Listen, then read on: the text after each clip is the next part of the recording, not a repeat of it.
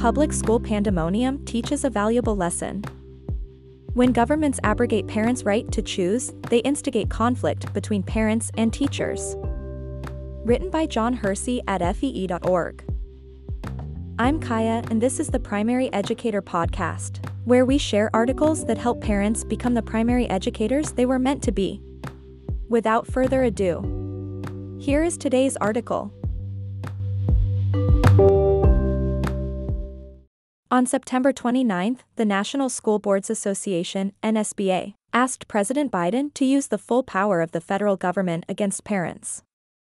Their offense? Disrupting school board meetings to protest mask mandates for their children and to question lessons tinged with identity politics. The letter, signed by NSBA President Viola Garcia and Interim Executive Director and CEO Chip Slaven, acknowledged that it is vital that public discourses be encouraged in a safe and open environment, in which varying viewpoints can be offered in a peaceful manner. However, when referring to meeting disruptions across the country, it pulled no punches. As these acts of malice, violence, and threats against public school officials have increased, it reads, the classification of these heinous actions could be the equivalent to a form of domestic terrorism and hate crimes.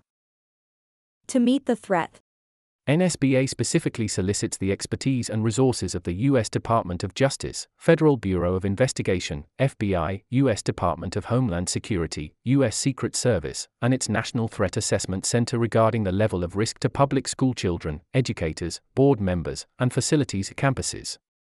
We also request the assistance of the U.S. Postal Inspection Service to intervene against threatening letters and cyberbullying attacks that have been transmitted to students, school board members, district administrators, and other educators.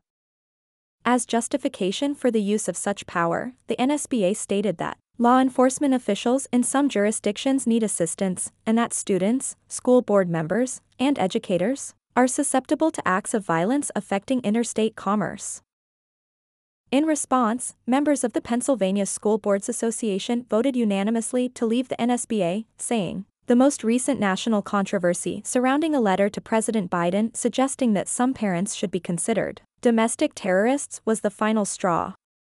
This misguided approach has made our work and that of many school boards more difficult. Further, attempting to solve the problems with a call for federal intervention is not the place to begin, nor a model for promoting greater civility and respect for the democratic process. Ohio and Missouri joined Pennsylvania in quitting the NSBA, and scores of other states have distanced themselves from the national group as well. Sparks of discontent. What, specifically, prompted the NSBA to seek such extreme recourse? Here's a sample. In September, at Poway Unified School District in California, a small group of protesters forced their way into an office and, according to one report, not only prevented the board from doing the business of the school district, which serves nearly 36,000 students, but also prevented recognition of our hardworking teachers, classified employees of the year, and student representatives. Sarasota, Florida is home to some particularly contentious school board meetings. You're warned. No public assaults and no public attacks. You've been warned. The second time you are done, said school board vice chairwoman Jane Goodwin, after one man asked if all the board members had high school degrees. Goodwin silenced several parents and had them removed for disparaging comments, not only about school board members but also about Florida Governor Ron DeSantis. A Board of Education meeting in Gwinnett County, Georgia was disrupted when nearly 100 attendees refused to wear masks. And in Clark County, Nevada, a teacher wrapped up her comments on how to use COVID 19 relief money saying that anyone who brought up communism during the comment period clearly didn't pay attention during their high school social studies class. This elicited shouts of a Marxist from the audience, after which board president Linda Cavazos forbade parents from commenting and asked police officers to remove anyone shouting out their comments. Domestic terrorists? To some extent, school boards are being prevented from doing important work. In California, a school board meeting had to be adjourned before the members could address a tax reduction plan with the potential to save district taxpayers more than $1 billion. But even at their most extreme, these public displays of discontent definitely are not devolving to the sort of anarchy that requires a world class surveillance state and military response. Compare parents' demonstrations and outbursts to the looting and rioting that erupted after George Floyd's death, for instance. This mayhem caused hundreds of millions of dollars in property damage and did overwhelm police forces, yet popular sentiment opposed federal involvement via the National Guard. Indeed, even the NSBA has at least realized the folly of its inflammatory rhetoric, apologizing to member school boards for further alienating parents and increasing the strain and stress of an already tense situation. In the meantime, local school boards are taking matters into their own hands, with the board in Sarasota, Florida leading the way. Its members proposed a policy limiting parents' time for comment in reverse proportion to the number of parents who would like to speak. If there are between 1 and 10 speakers, each would get 3 minutes. Between 11 and 20 speakers would mean each gets 2 minutes. If there are more than 20, that drops to 60 seconds. Incentivizing bad behavior. Imagine if a business adopted such a policy. We're experiencing higher than average call volumes. For this reason, your call will be limited to one minute.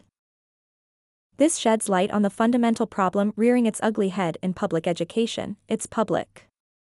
People are forced to fund these government run schools, whether they're satisfied with them or not. And because public educators are not truly accountable to the parents they serve, they are not sufficiently incentivized to provide good service. Of course, parents who can afford to may send their children to private schools. But this doesn't have much impact on how public schools function given that parents are still forced to continue funding public schools via their hard earned tax dollars.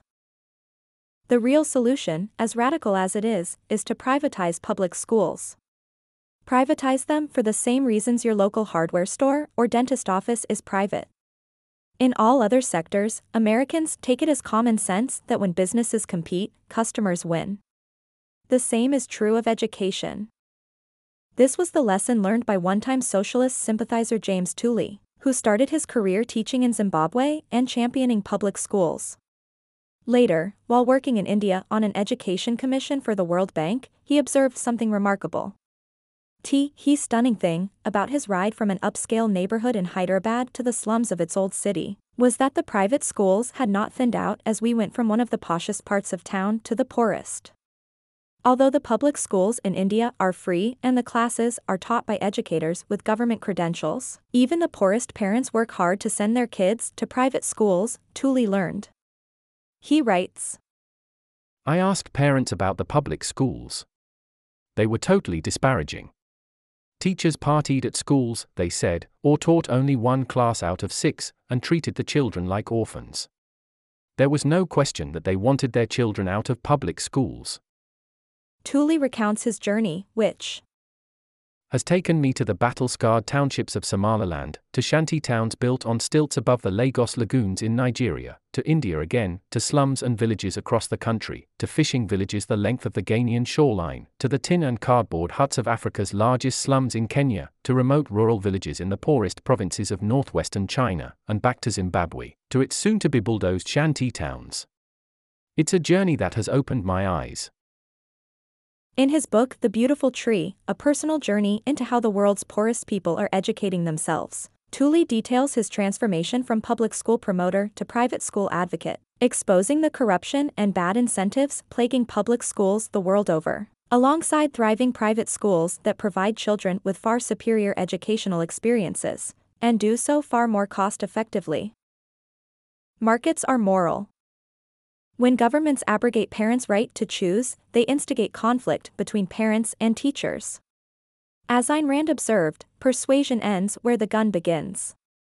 The most important single central fact about a free market, said economist Milton Free to choose Friedman, is that no exchange takes place unless both parties benefit.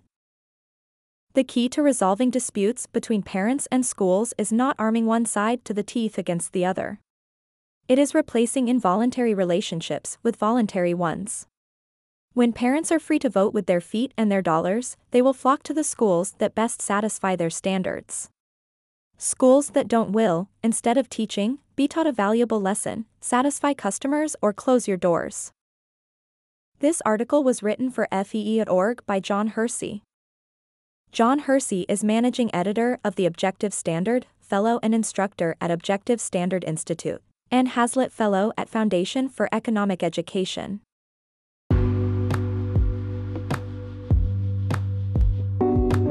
Remember, since parents have given children their life, they are bound by the most serious obligation to educate their offspring and therefore must be recognized as the primary and principal educators.